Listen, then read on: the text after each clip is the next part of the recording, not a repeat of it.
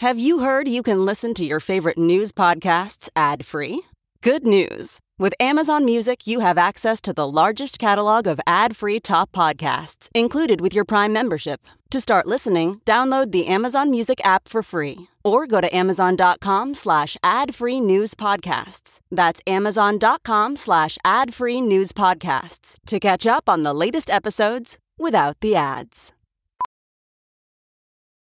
VR training platforms, like the one developed by Fundamental VR and Orbis International, are helping surgeons train over and over before operating on real patients. As you practice each skill, the muscle memory starts to develop. Learn more at meta.com slash metaverse impact. This is the John Fugelsang Podcast.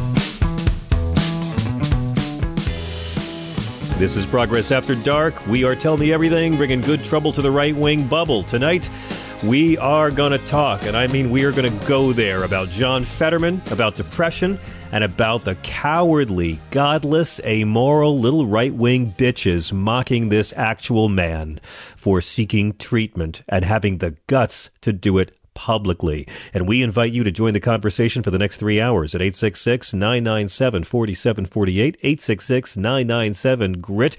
I know there's men out there who recognize the character and strength of John Fetterman for going public about this when he could have easily said he was just going to seek treatment for exhaustion. And I know there's plenty of you who understand the micro penis of a Republican who will mock this man for this choice. We want to hear from you. Chris Household is still on vacation. Thea Harper, our extraordinary producer, has, my God, what a job this woman has done. Oh, oh my God, what a job Thea Harper has done of being uh, my boss uh, the week that I'm sick and the week that Chris is on vacation. Because I don't know if you know this, I'm a complete incompetent. I don't know what I'm doing. I set things on fire all the time, and Thea's been putting out my fires all week. Just, just my God, I, I wish every one of you could work with someone like this who can manage your own ineptitude the way Ms. Harper does and makes it look easy and she looks good doing it, for God's sakes. Also, the great Sean Bertolo is joining us tonight filling in, helping out, and uh, we love when he's here. He is one of the bright lights at Sirius XM because, as I've told you before, there's a lot of clowns here, uh, and Sean is not one. And um, we are really, really thrilled to have him with us. He really brightens up the day. And unlike Chris Houselt, uh, Sean talks to me if I ask a question, I'm not met with an awkward silence of disdain and contempt. So I thank you for that, Sean. You, you make me feel seen. And we have a great show tonight. Professor Corey Brettschneider will be joining us to talk about, well, Mike Pence and Mike Pence's intense legal maneuverings to avoid having to put his hand on a Bible and talk to law enforcement telling the truth about Donald Trump. Dr. Jason Nichols will be joining us to talk about, you know, spy balloons and uh, Roseanne's return to comedy on a Fox News website. Oh, oh, that's going to hurt. I love Roseanne. I've loved her for so many years. I've worked with her. I know her. I've I've I've been at her house. I I am as mystified by this change as many of you are, and I'm looking forward uh, cautiously to talking with him and for a very special Thursday treat. Our usual Hump Day Bay, the great uh, Keith Price, our comedy daddy, will be joining us tonight at the uh, 11 o'clock Eastern hour. That would be the 8 o'clock Pacific hour. So we're glad you guys are with us. I want to hear from you guys tonight because we're going to talk about mental illness and we're talk about the stigmatizing stigmatizers who continue to stigmatize and make things worse for a lot of people, but definitely make things worse for men. We have a lot of great guests coming up in the weeks ahead. If you've enjoyed our recent uh, celebrities, my God, Christoph Waltz last week, Natasha Lyonne, uh, Timothy Schmit of the Eagles, my God, uh, the guy who just got an Oscar nomination for writing Glass Onion, Rian Johnson was here. Alan Cumming, we've been doing good with the celebrities lately. Uh, you know what I say? Let's let's do more. Let's have even more. Uh, tomorrow night on the show, we are joined by Congresswoman Ilhan Omar. And we recorded this conversation just a few days after she was vote she was kicked off her committee in Congress. It's a beautiful and inspiring conversation. Also, uh, Eugene Levy. I know, right? Where are you going to find shows? You you show me another show that advertises Eugene Levy and Ilhan Omar as the guests. If you respond to that, you're just the split personality types we're looking for. Also, in the weeks to come, Congressman Mark Pocan will be returning to our show, and a number of other celebrities I hope I get to announce very soon. I think we're all strapped in. I think we're good. You good? I'm good. Let's do a show. Um, I want to begin the show by uh, just giving a thanks to uh, Shaw B, one of our listeners, who tweeted me earlier today. Uh, this is just a little preamble. This isn't what I really want to talk about, but you know, I, I, I always ask folks who, who listen to call, and I always ask folks who listen to us the next day, because we have two kinds of listeners here. You might know this. We have our, our day walkers, you know, people who, like in Blade, the vampires who go out in the daytime, are daywalkers are the very attractive people who listen to us on the SiriusXM app, SiriusXM On Demand, or the John Fugelsang podcast. Hi, guys. We love you. We read your notes when you write them. And then our evil army of the night are the riffraff who call us live. I can only hope Trucker Steve joins the ranks tonight once again. We love to hear from y'all live and on tape. However, today, uh, you know, I ask people, go ahead and write us and, and write on Twitter. And Shawby had to write, um, I love your show except for the horrible music. You act like is God's gift to all music, which it isn't. Okay, Shaw, um, I love your tweet, except for the horrible grammar you seem to think counts as English, which it isn't. Um, he goes on to write, horrible, bro, your version of good music, good is in excla- uh, quotation marks, horrible, bro, your version of good music is different than a lot of people's. He gets credit for making a lot, two words. And the way you talk about your music as if it's the only music in the world that everyone should love, it's not, bro. It's not. Last night's horrible music on our show, uh, that, our playlist for the day after Valentine's Day included Duke Ellington, David Bowie, George Harrison, Ray Charles, Megan Thee Stallion, Chet Baker, and Donna Summer. I, I, I don't understand his grievance. And I, I, I told him that, and he wrote back, maybe play some current music, some 80s music. Okay, I don't look, I, am not going to claim to be the smartest guy, but I, I, don't know how to teach you that 80s music isn't current. It's wonderful. I love 80s music, but uh, no, I, it's 40 years old guy. Now, 80s music is music that almost everyone likes. Do, do you love that an entire decade's worth of music has been condensed into one genre? You know, 80 so so 80s music we're talking about New Order, uh, we're talking about uh, Rick Astley. It's the same. It's 80s music, right? Run DMC and Rick Astley. It's, it's I, I I I mean I mean I, I don't um Joy Division and Michael Bolton. That's 80s music. So, uh, not most of that crap you mentioned above. I'm only with Donna Summer and Duke Ellington. Maybe mixing some rock music. ACDC, Prince, and then he attacks me for playing too much 70s music. I'm sorry.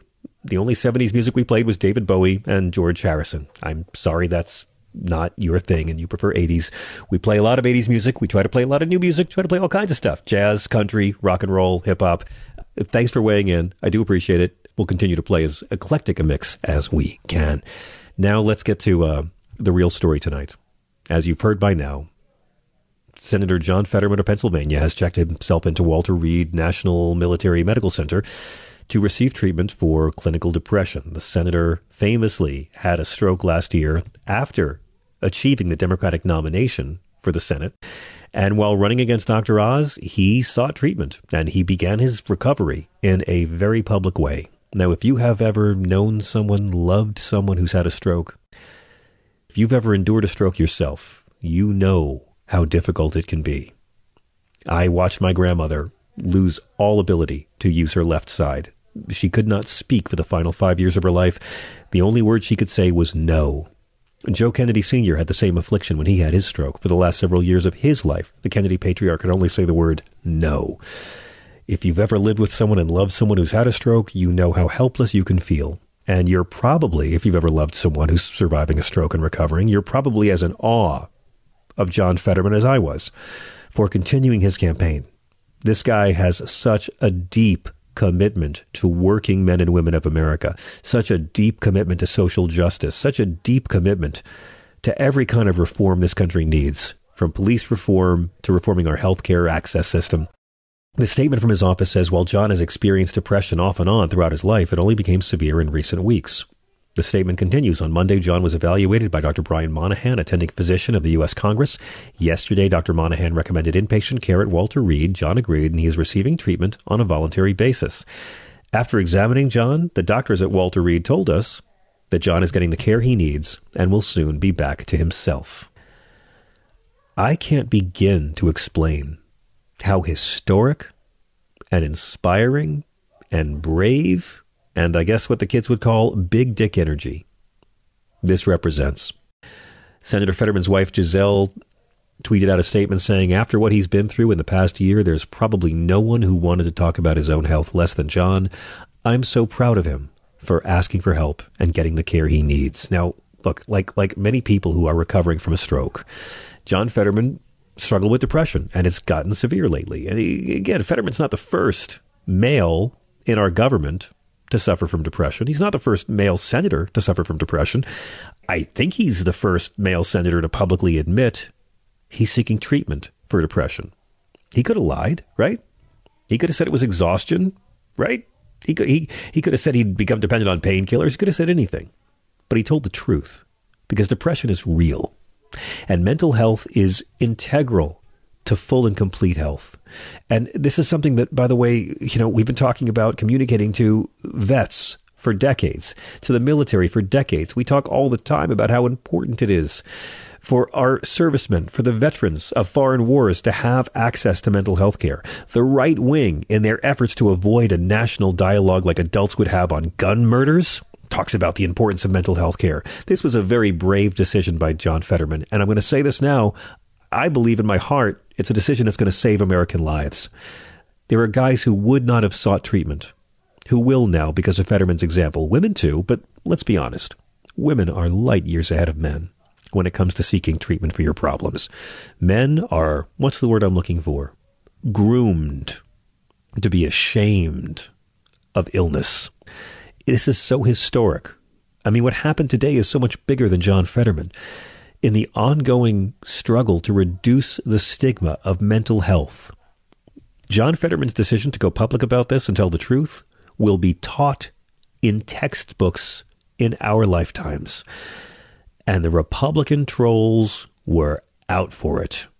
This guy checks into Walter Reed for treatment of depression, and right wing douchebags very predictably, are exploiting this to try to say he's not fit to serve. You've got to see these soulless, stigmatizing fascists make political hay from this man's struggle. I had one troll say John Fetterman is one weak ass individual. Now, can I explain? There's nothing more weak ass than being an amoral coward on Twitter who lacks the manhood to show his name and face. Okay? If, if you go on Twitter you don't have to show your name and face. You can be anonymous. That's one of the perks. I get it.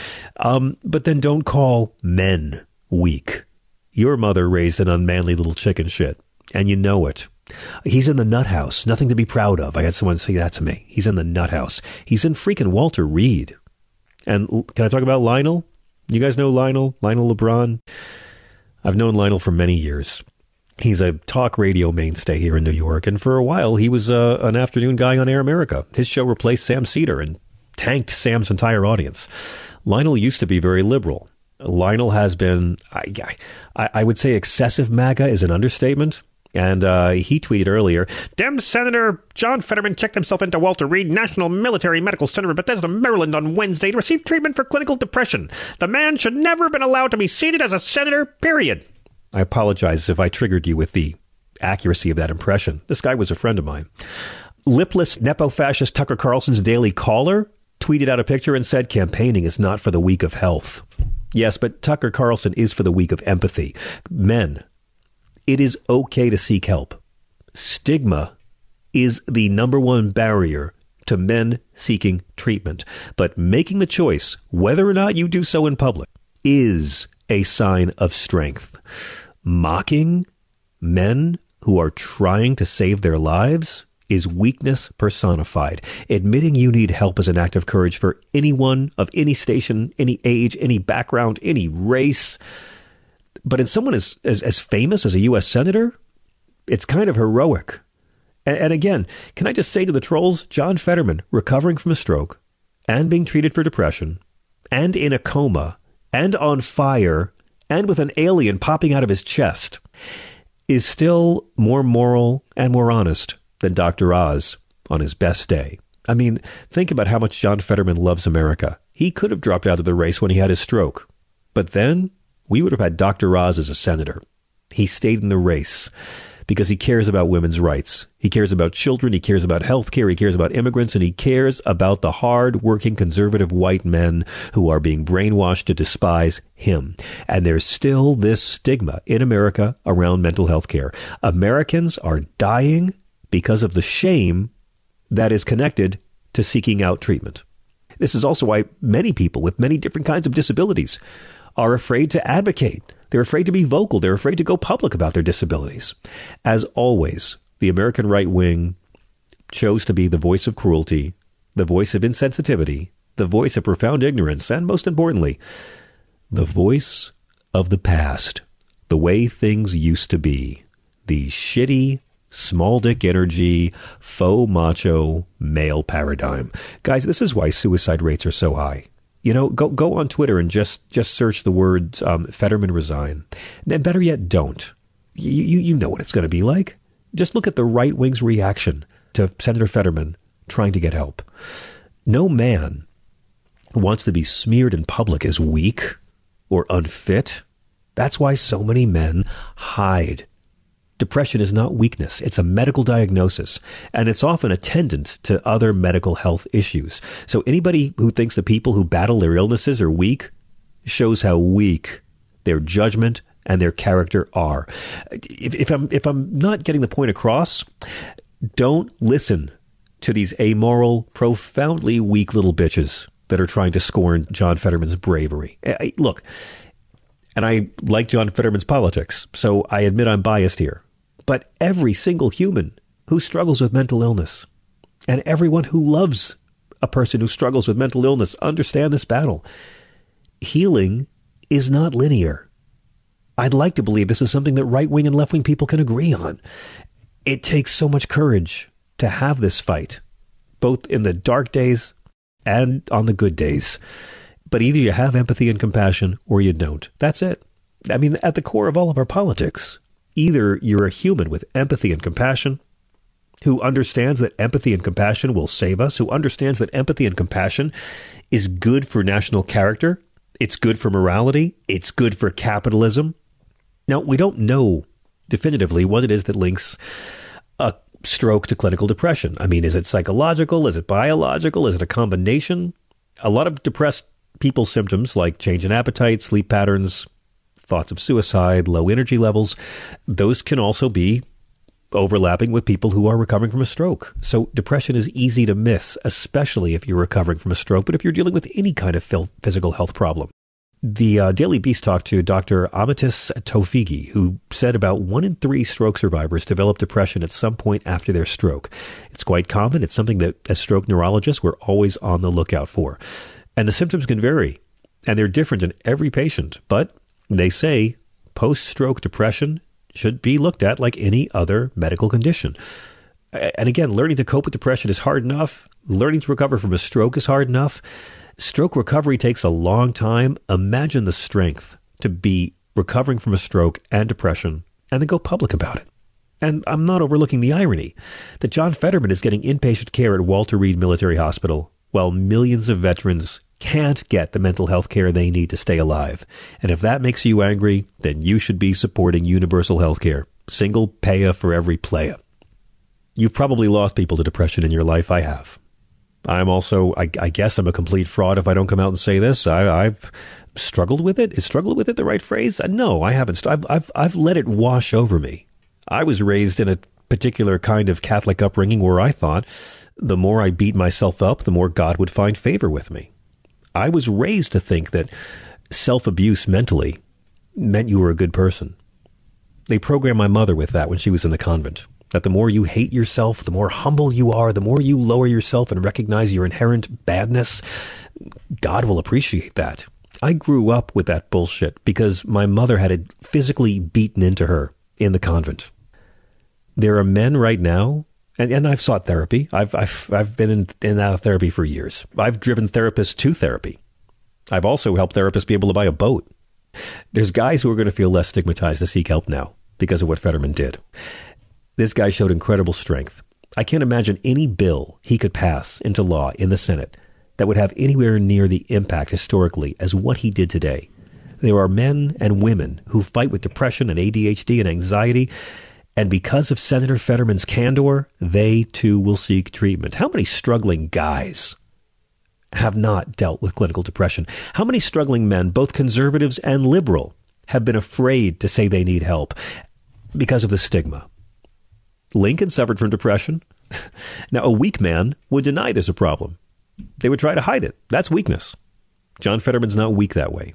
By the way, talk to millennials about this. Talk to Gen Z about this. They get it better than older people do. Because while mental health treatment does carry a stigma for some generations, our young people today are the first ones to prioritize it.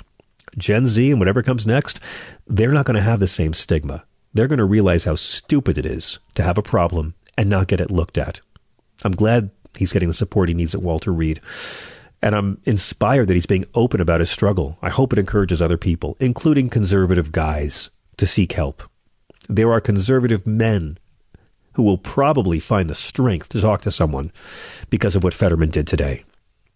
I, I want to quote a great humanitarian, TV's Frank, Frank Conniff, who tweeted today A United States Senator should be a role model and set a good example for people to follow.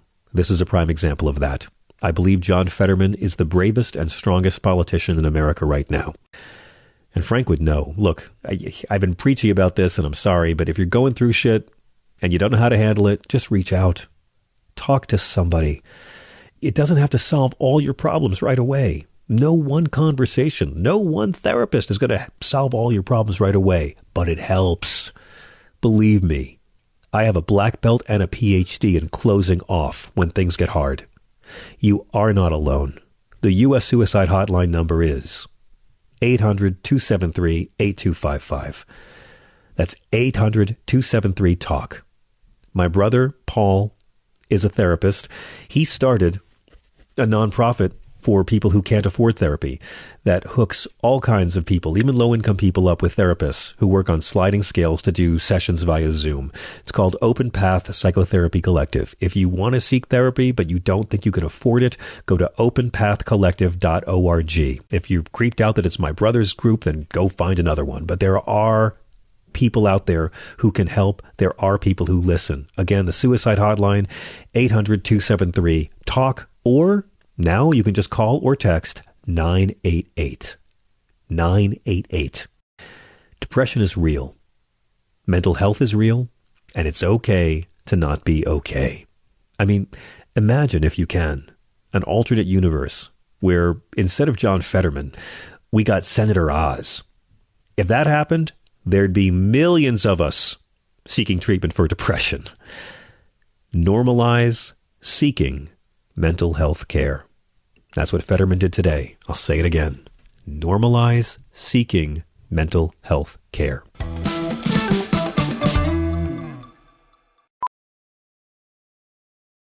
As a professional welder, Shayna Ford uses Forge FX to practice over and over, which helps her improve her skills. The more muscle memory that you have, the smoother your weld is. Learn more at meta.com slash metaverse impact. As you write your life story, you're far from finished. Are you looking to close the book on your job? Maybe turn a page in your career? Be continued at the Georgetown University School of Continuing Studies. Our professional master's degrees and certificates are designed to meet you where you are and take you where you want to go. At Georgetown SCS, the learning never stops, and neither do you. Write your next chapter be continued at scs.georgetown.edu slash podcast.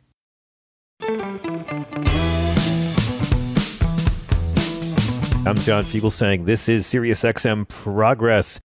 I'm so happy to welcome Professor Corey Brettschneider back to the show. He is a superhero at the Poli Sci Department at Brown University, where he teaches, well, uh, politics and political science. Since the 2016 election, however, he's been writing amazing pieces about politics and fascism in the New York Times, Time Magazine. You must own his book, The Oath and the Office, A Guide to the Constitution for Future Presidents. It's a book that I give as a gift to people. And also check out his Penguin Liberty series books on free speech, impeachment, and Ruth Bader Ginsburg's most notable cases. Welcome back, Professor Brettschneider. Uh, thanks, Sean. Looking forward to talking. Thanks. Also, I have to thank you for that great interview uh, with Fatin Abbas about her novel Ghost Season uh, last week. You know, I, I didn't say much, but it was really a pleasure to, to be with the two of you. Every time you have brought um, a guest with you onto the show, Professor, it's always been uh, enriching for me and for our listeners. And she was just brilliant. Her novel is brilliant, and uh, I encourage everyone to pick up a copy of Ghost Season. I I, I hope that she uh, enjoyed the interview and wasn't too put off by all of my jokes. No, not at all. And you know, it was one of those interviews where it was a pleasure to take a, a back seat because I thought you just really got into the symbols and the details of that novel. And oh, yeah. what's amazing about it is how it's intertwined with the politics of Sudan, and, and that really came out in your questions about uh, not just the novel but also her personal story. So it was a masterful well, interview. You know, Corey, well you know, they, they, they don't give this job to chimps. I don't know if you know that. They don't Yeah. give this job to chimps. Yeah. Um, I'm glad to be interviewing you this week, though, because, Professor, I, I guess it was too much to expect Mike Pence to man up and do the right thing and testify before a grand jury without having a long, public, pathetic fight. Um, the, vi- the vice president's former vice president's lawyers are challenging the subpoena Jack Smith served on a rather uh, curious ground here. They're claiming that the speech and debate clause of the Constitution protects from disclosure the conversations he had with ex-president Trump about, you know, breaking a whole lot of laws and using the Constitution on his toilet paper on January 6th. what, what, what, what, what is your initial take on this and how has your take evolved over the week? It's just, I, I'm I dying have to to know. say, I mean, when I, when I first saw that Pence is challenging the, the subpoena, I thought, oh, what? Like, what? A, you know, how lame, of course. This is the guy that basically, Trump almost got him killed on January 6th. You think that he should be the first person to volunteer to answer the subpoena. And then I saw how he was doing it, and I thought, you know, both how lame and, wow, as a constitutional law scholar and professor, how cool. I mean, it's actually a pretty good argument. It's fascinating I argument. More, the more I think about it and look into it, and I had in law school this amazing class about different ways that various roles give you immunity, and and this is a big one. You know, being a member of Congress does give you, at least in relation to your official duties, uh, uh, immunity from prosecution in some cases, and in others, at least from uh, having to testify. It's like spousal immunity in that in that sense that it does give you certain rights, I guess, against um, subpoenas that others don't. So it's a it's a as a lawyer, uh, lawyerly argument. It's a um, you know a really interesting one, and It is. We should get into the details of it. Let, us get into the yes. let's let's do the details about it because I've been waiting all week to talk about this with you. Uh, I will confess, um, I'm not the brightest guy. Shiny things confuse me, but I've been reading up on the speech and debate clause all week, and um, I, I'm going to read it. I'll skip from the beginning to the end. It Yeah, just starts great. off by saying the senators and representatives shall receive a compensation for their services to be ascertained by law to be paid out of the Treasury of the U.S.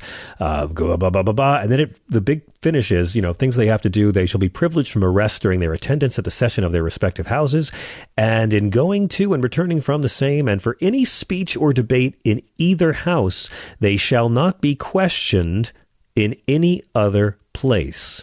Mike Pence Right. is arguing, tell me if I'm getting this wrong, that because he was performing his duty as president of the Senate, therefore mm-hmm. the clause should protect him from having to put his hand on a Bible and tell a grand jury about his conversations with Donald Trump about his treason. Right, and that in any other place is a reference. Uh, Pence is arguing, and you know this part i- is right to the idea that there are certain immunities from uh, having to face subpoenas, having to testify. Just again, as as a spouse wouldn't have to uh, testify against another spouse. There are, there are these narrow exceptions to the Yes. rule that that no person is above the law, and this seems to be one of them. Now, what's interesting about it, you said this, but I don't want listeners to miss it you you know normally it's a like I'm going to talk about uh, a case involving Senator Mike Gravel and the Pentagon Papers. It's it's members of Congress in the traditional sense. Now Pence is arguably a member of Congress in a capacity, and that's the capacity as the president of the Senate, which the vice president is. That's why he was presiding on January 6th over the certification of the electoral votes. So what he's going to argue is that in that that all of the events of January 6th were connected not to his role as vice president, but as his role as the president of the Senate. And if he's going to be asked questions about that role, uh, he can just say no, I don't want to answer. because uh, of this speech and debate clause, just as a senator uh, or a congressman could.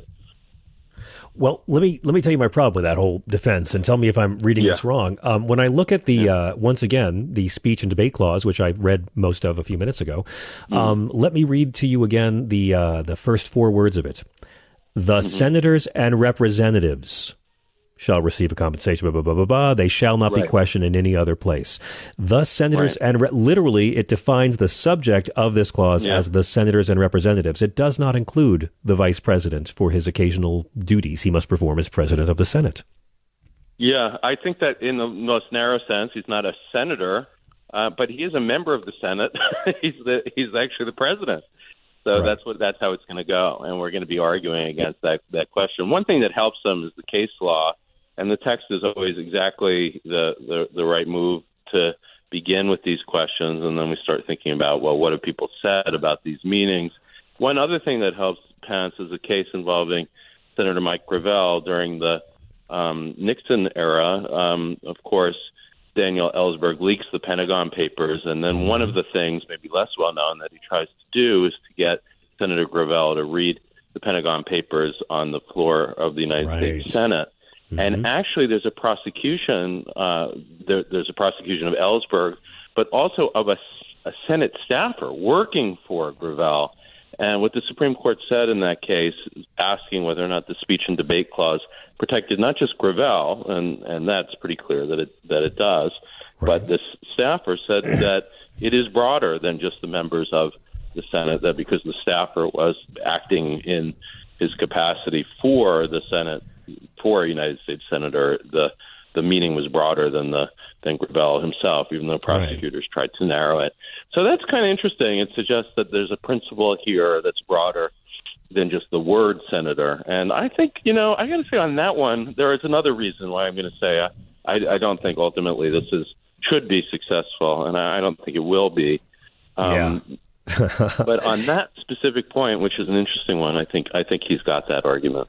Well, if, if I may, if I may, Professor, um, I know Mike Gravel. I interviewed Mike Gravel on my TV show. Mike Pence is no Mike Gravel, Professor. Uh, I, I, I appreciate the fact that Mike Pence But is paying you know lawyers. Mike Gravel's staff? no, I didn't. But I, look, I, I, appreciate how hard Pence is fighting to not have to tell law enforcement the truth and facts about Donald Trump. I get it, but at the end of the day, this is this is just him trying to buy a delay. That's all. This is being litigated, Yeah. and like all of these guys, they just want this thing to go away and ride out the clock as long as they can, and hope that there's a Republican president to make it all go away very soon. Pence isn't doing this out of any sense of honor or any sense of Yeah. adherence to the speech and debate clause. He's doing this because he's stalling. Yes, I think that's right. And ultimately, I have to say, I don't think it'll work because although he, he has a claim here, the idea that everything that he knows related to January 6th is related to his specific role in certifying the votes, I think is wrong. For one thing, and this gets us deep into January 6th, what Trump was claiming is that he had these, that Pence had this vast power on January mm-hmm. 6th to basically decertify the election. That was a lie. That was the false claim. Yeah. All he's supposed to do is really sit there and read out the votes. So if, if that's the official duty that he has protection for, it's pretty narrow, and the subpoena Yep. is going to cover things that are way broader than that. And that's why I think ultimately, while it's an interesting constitutional issue, that it's going to provide, I, I can't imagine it's going to provide blanket immunity from any subpoena. Fascinating. I mean, it's going to be really interesting seeing how all this plays out. You know, I just want to say when you need to call Dan Quayle for advice on how to not commit treason, you know, that we I- forget I- that Dan Quayle saved us. You know, Dan He- Quayle saved- that- Brown, that's how low we've come. It's they're not the party of Lincoln. They're not even the party of Quayle. But you know, it, it is telling. Uh, on the same week that all this happens, we find out one of the reasons why Mike Pence, like many Republicans, doesn't want to have to put their hand on a Bible and swear to tell the truth in a court of law, because we've now heard that the grand jury in the Georgia Trump inquiry about his election fraud, which he was smart enough to do on the phone, on tape, has said that they uh, can't find any evidence of any vote fraud in 2020 in the state of Georgia, but they do see evidence of perjury by certain witnesses. And we're talking maybe Giuliani, maybe David Shafer, head of the Georgia GOP, maybe Lindsey Graham, maybe Mark Meadows. This story seems potentially huge. I think so. I mean, we're getting a little in- window into what happened with this grand jury and the way that they're thinking about things. We're still waiting for the decision of prosecutors along with the grand jury. They'll decide together whether or not to indict the president. Um, and, uh, you know, it's not looking good for Trump. The idea that they reject any plausible claim that there was fraud suggests that they've gone on now to think about whether or not crimes were committed in claiming that. And uh, the fact that they're claiming perjury by witnesses also suggests, like, what what what was the perjury about? It's about uh, an attempt to exonerate the president and uh, the former president. And and my mind, reading the tea leaves, and you know, I tend to be hopeful about these things. It looks like they're pushing towards guilt.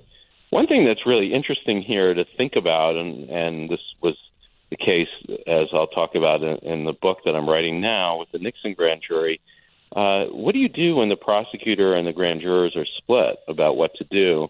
You know, the grand jury is supposed to be the representatives of the people in bringing forth an indictment, but the reality yeah. is that prosecutors have an enormous power here. Uh, so it gives us a clue into the what's in the grand jury's head. Now, what's the prosecutor going to do? Are they going to resist that grand jury? Are they going to go along with it? Uh, that's really the key to, to to the ultimate question of whether or not Trump's going to be indicted here but it's I, you know I've gone from thinking uh, not knowing really at all what's going on with this case to thinking that we might actually see for the first time in American history the prosecution of a former president.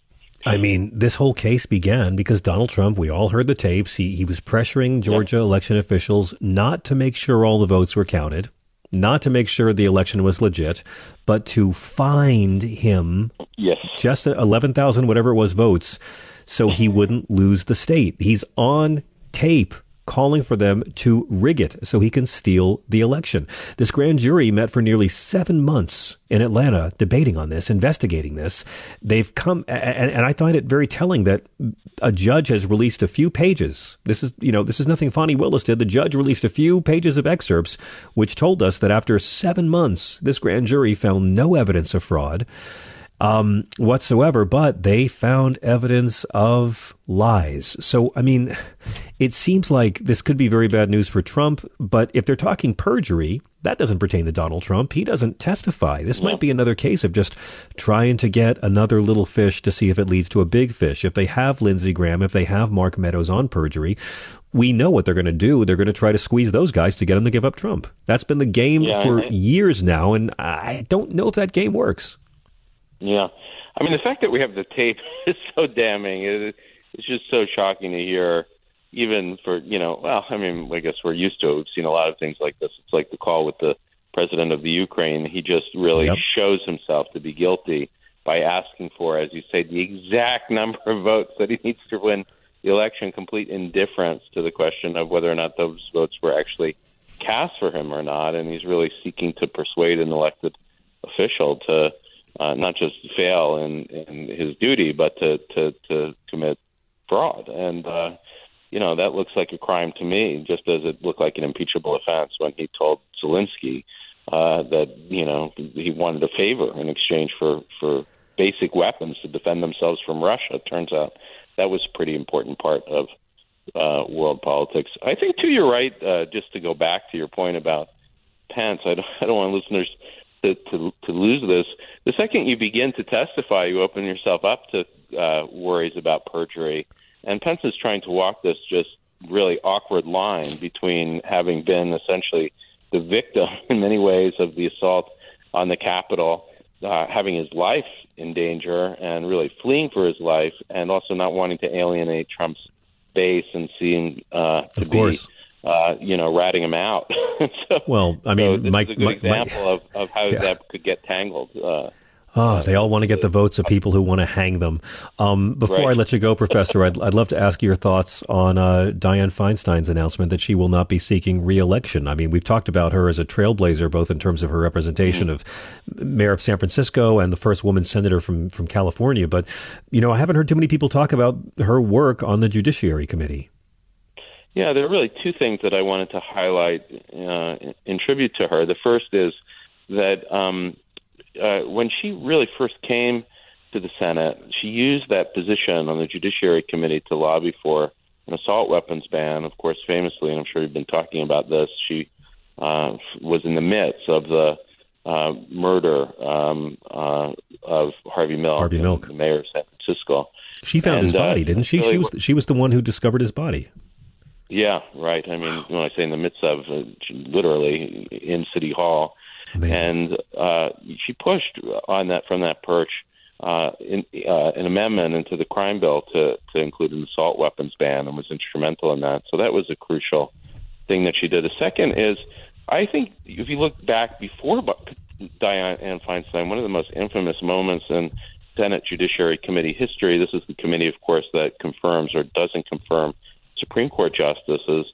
Was the treatment of Anita Hill um, in her accusations against Clarence Thomas, and it was just pretty appalling the way that she was treated by this then all male committee. And then Feinstein's mere presence, I think, as a woman finally on the Judiciary Committee at least provided a counterbalance. And, you know, it's not a shock that she played a, a real role in the opposition, failed opposition, unfortunately, but the serious opposition to Kavanaugh's nomination. That's true. That's true. I give her credit for you know the assault weapons bill as well.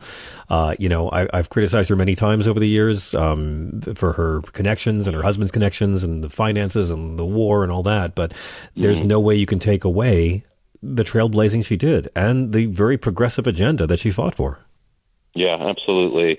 Uh, just you know the contrast between an all-male committee and its treatment of of very serious accusations of uh, sexual harassment. Um, I remember. And, and and as bad as Kavanaugh was, and as bad as the failure to stop him was, it, it wasn't the same treatment of Blasey Ford that uh, Anita Hill received. And I think her That's true. presence had a lot to do with it, with that difference. It's real. It's it's very true. Do you think it was wrong uh, of Biden to call Anita Hill as a witness? Um, you know, so That's much was wrong conversation. I know. with, with that moment. I think that there was a clear failure to protect her once they had made that decision. And you know, if you're going to bring her forth, I think yes, Biden uh, really did not do the thing he should have done to ensure, as uh, you know, the the chairman of that committee. I would I would love to talk about that with you sometime, actually, and go deep on it. It's totally off base, but I thank you for this. I'm horrified that you're right about Mike Pence and he's going to be successful in using this. We'll have to wait and see how it pans out. Professor Brettschneider, thank you so much for joining us every week. It really is a pleasure to have you come here and class up this joint. Thank you once again. Thanks, John. Talk to you soon.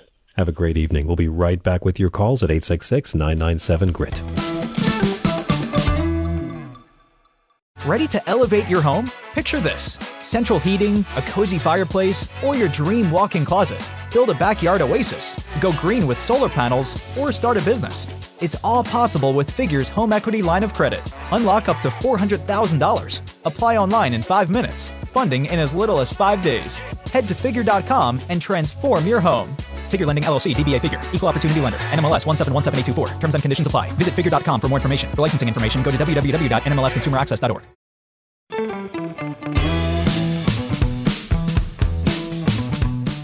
I'm John Fugelsang. This is Sirius XM Progress. We are taking your calls all night long at 866 997 4748. That's 866 997 GRIT. Let's go to the phones for a bit, shall we? Hello to Bill in New Jersey. Hi, Bill. Welcome. Hmm, how you doing? Very good, sir. How are you? All right. Uh, who's older, uh, Mick Jagger or Biden? Uh, Biden. Biden? How much? Oh, because I thought they were both in. I think Jagger's 78 and Biden's 80. Oh, I see. So when Jagger gets to eighty, he's going to just fall apart, right? Uh, well, again, Mick Jagger's 78, but I'm pretty sure parts of him might be a lot younger. Right. I get it. Yeah, you were talking about depression, and especially after you've had a traumatic event. Uh, my uh, shrink says almost all depression is the result of trauma, and Yeah. the trauma being uh, my father died from heart disease very young, and so my brother. That's okay. And my brother has had problems with it, uh, and as soon as it happened, they went into deep depression because they saw their own mortality Yeah. And my father, who was like a type A personality, he was like a business leader and very funny. He had like 168 IQ, and he could. Uh, uh, he was just a really good person. But once he had the uh, the, the second heart attack, he just turned into a uh, a pushover. He was uh, he, he you know you could just lead him around pretty much at some point.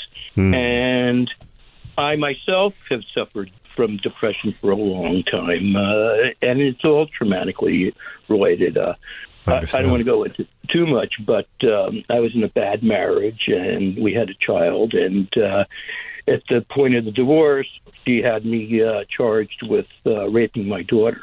Oh my God. And- Oh my God. Yeah, yeah, yeah, which wasn't true. And I had to do DNA tests, go to the county sheriff. I couldn't see my daughter for like 60 days because out of, you know, um, because there, in case I really am that kind of a person. Of course, of course. I understand.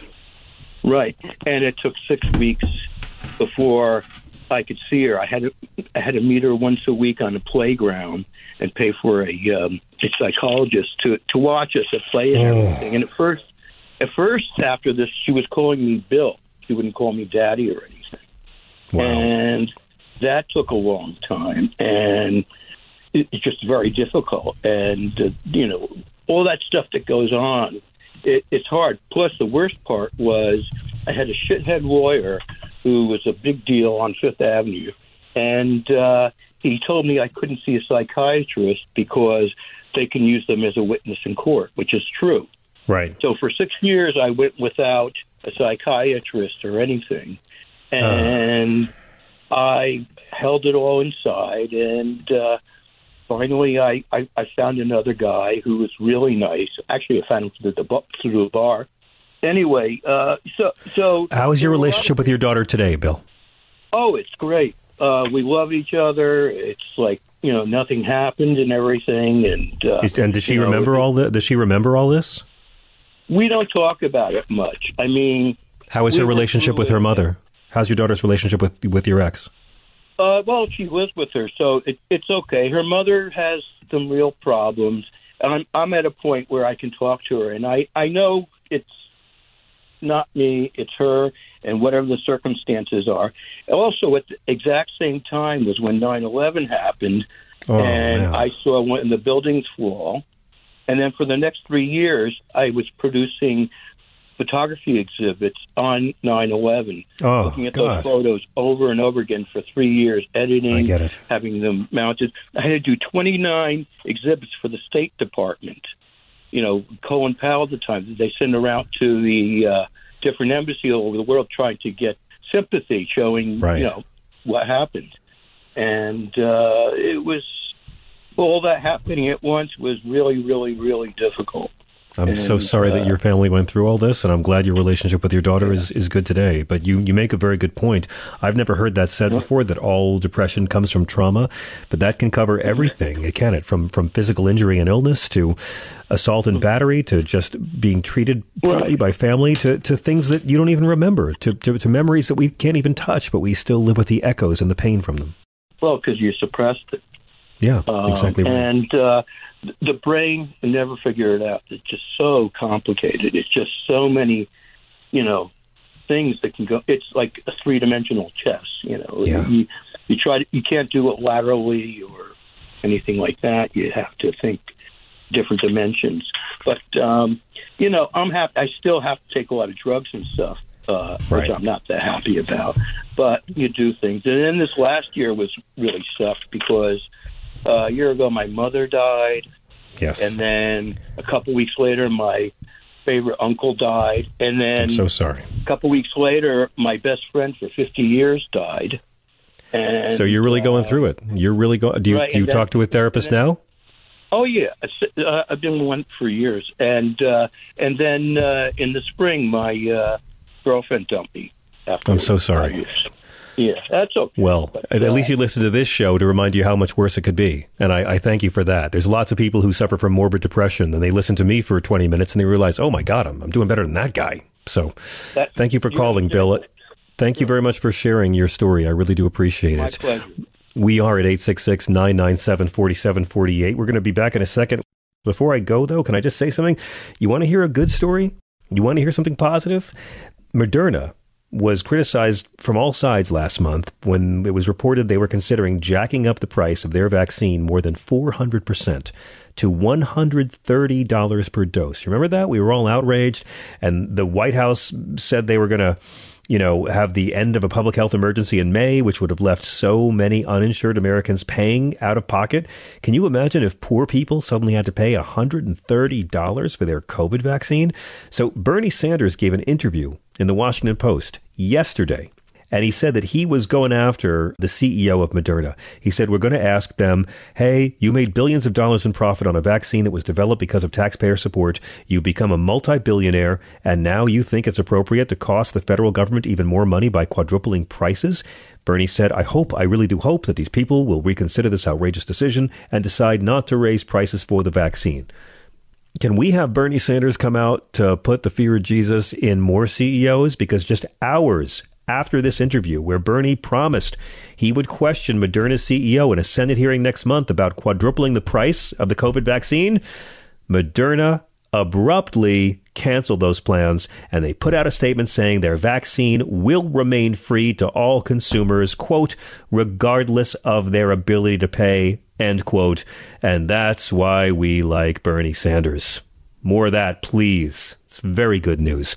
Quick break. When we come back, more of your calls this is Sirius XM Progress. We'll be right back.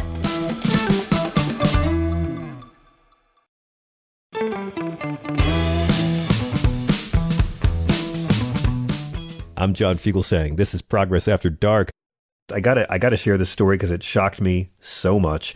Did you hear about this guy, Chris Hinds? He's a, a, a council person in Denver, and he is running for reelection, and he uses a wheelchair.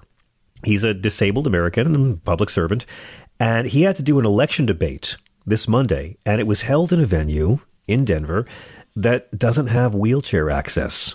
So he had no choice. The only way Mr. Hinds could get onto the stage was to physically crawl onto the stage in full view of the crowd with everyone watching.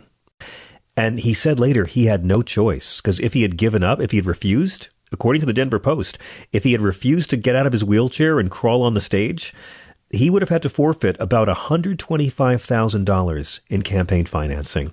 Chris Hinds said to the Post, It was a choice between my campaign's viability or my dignity. And I'm afraid it gets worse because after he got out of his electric wheelchair and he crawled onto the stage, the organizers were not able to lift his chair onto the stage for him to sit in it during the debate. He has an electric wheelchair. It weighs about 600 pounds. So he crawled on the stage, this poor man, and then they couldn't lift the wheelchair on the stage. So he had to crawl off the stage, and the entire debate took place on the ground in front of the stage. Just awful. And he, he said to the Denverite, the whole point of the Americans with Disabilities Act which was passed a lot more than three decades ago, was that we wouldn't have public humiliation like this. The only bright side I can think of is that I'm talking about it on the radio. Other media is covering it. Maybe this is going to be the best press Chris Hinds ever had, and his bravery and commitment to public service will inspire voters to turn out in droves and reelect him. I sure hope so. What an awful story. This is Sirius XM Progress. We have happy stories coming up too, but let's get to the phones. We're at 866 997 4748, and some of y'all been on hold a very long time. I got to thank you and hug you and kiss you and tell you it's going to be okay. Lana in Tennessee, welcome and thank you for waiting. You're welcome, dear. It's been a while since yes, I, has. I, I called in.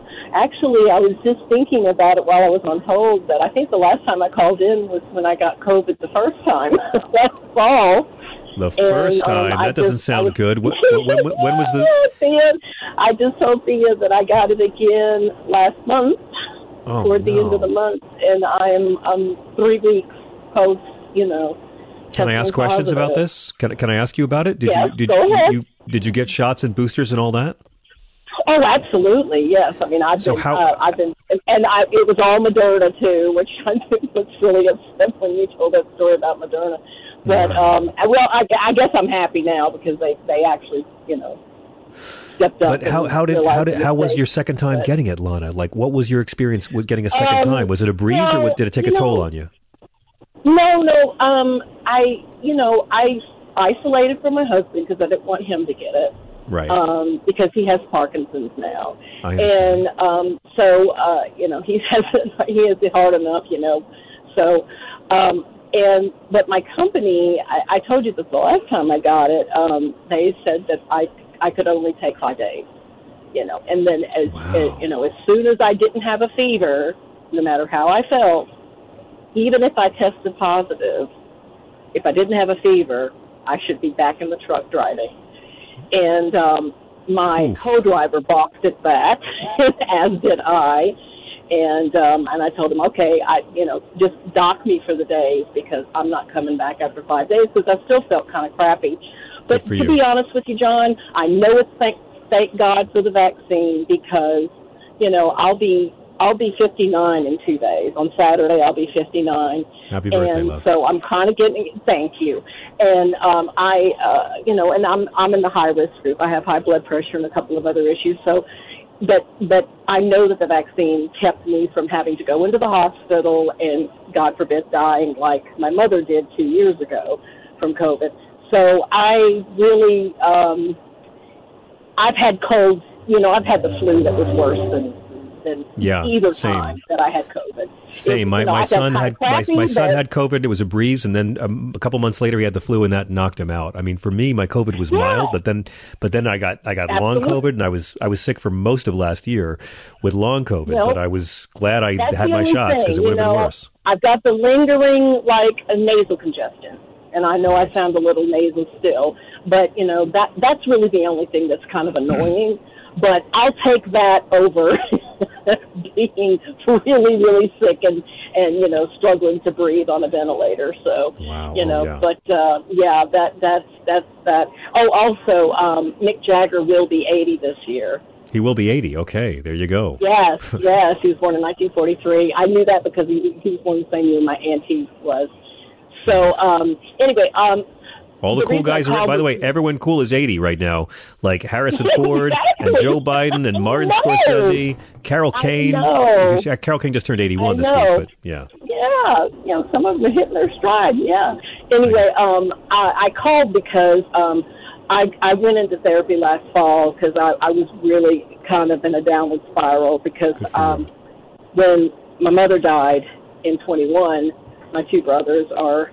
I don't really have a good relationship with either one of them. They're kind of bullies and they're hardcore, you know, Trumpers, and and it's it's just really difficult Uh, God bless. but I get it. they're they're kind of bullying me with this whole you know dealing with her estate and all this stuff and and then you know I then my husband got diagnosed with Parkinson's about a month ago. I'm so you know, sorry. So we're Wow. reeling from that. And You're you walking know, through the fire, Lana. I've had a, I know I've had so much on my plate, and that and you know part of the reason why I haven't called because I've just been hanging on by a thread. And um, I I I, ha- I reached out to a friend of mine whose husband is a pastor, but he's also a counselor, and um, he is um, he's not a whack job. you know, he's not. You know, he's he's a very you know progressive, liberal-minded um, pastor. You know, and um, and and, and it's been absolutely life changing for me. You know, I've been in therapy with him for about eight months now, and it's just been amazing. And so I, I really felt like, like I said, I, I- can't I can't um, uh, advocate en- enough. You know that if you're struggling with clinical depression or you're just going through a bad period or you know and with me it was just dealing with my brothers and all that crap and then you know our childhood because our mother was a, a, a, I think she was a di- uh, undiagnosed sociopath and Oh, she was very manipulative and abusive and mentally abusive and I was primarily her target most of my childhood so and then I have sexual assault thrown in there from some uncles but you know I, Oh, my God. so I had a lot of crap to work through Yeah. so you know and I've been struggling you know most of my adult life like I said I'm almost 60 and I'm just now getting down to brass tacks and dealing with this stuff once and for all so God that it bless. doesn't And yet you sound so positive. And, the rest of my life like- but and, and yet you've gone through all of this. And it hasn't made mm-hmm. you dark. It hasn't made you negative. It hasn't made you hateful. No. You're still completely delightful well, and there's kind. No reason to. There's Yeah. no reason to. I mean, But you know I just there's so- don't- but- I, I but so many. See living my life that way Right because on. it, that really brings you down. You know. Yeah. And uh, and I take an antidepressant too. I know that fellow that called in was talking about medication. I'm I'm on a, just one antidepressant, but uh, you know it, it really does help. You know, but the, but the therapy is just absolutely was a lifeline. So I can't Right I can't uh, recommend it enough for people. If they're you know like I said, if you're struggling, you don't need to struggle all alone because there's help there. There's help out there. Amen. And um, and that's pretty much it. And then I, you know, and I was un, I, I was upset to hear that Thea's not going to be doing the Minority Report tonight. Oh yeah, it's probably something I look said. It's that all week. It's probably something I said. It's probably my fault. No, Thea's got her hands full. She's keeping this boat from yes, I sinking. know. She told me why, you know, and I'm like, okay, I, I, I guess I'll let you off the hook. But I was Listen, like, she was "Oh, very patient with me when I was begging and weeping on the phone earlier today. So she's been through a lot. She has. I bet. I bet. Yes, Yeah. I know. Yeah, she's wonderful. You know, so um, I, I'm I'm looking forward to the minority reports in the future. So Thank you, Laura. thanks What a lot, pleasure to hear John. from you. Love you. Listen, God bless. Stay strong and, and keep in touch. Let us know how you're doing, you. okay? Thank you. Bye bye.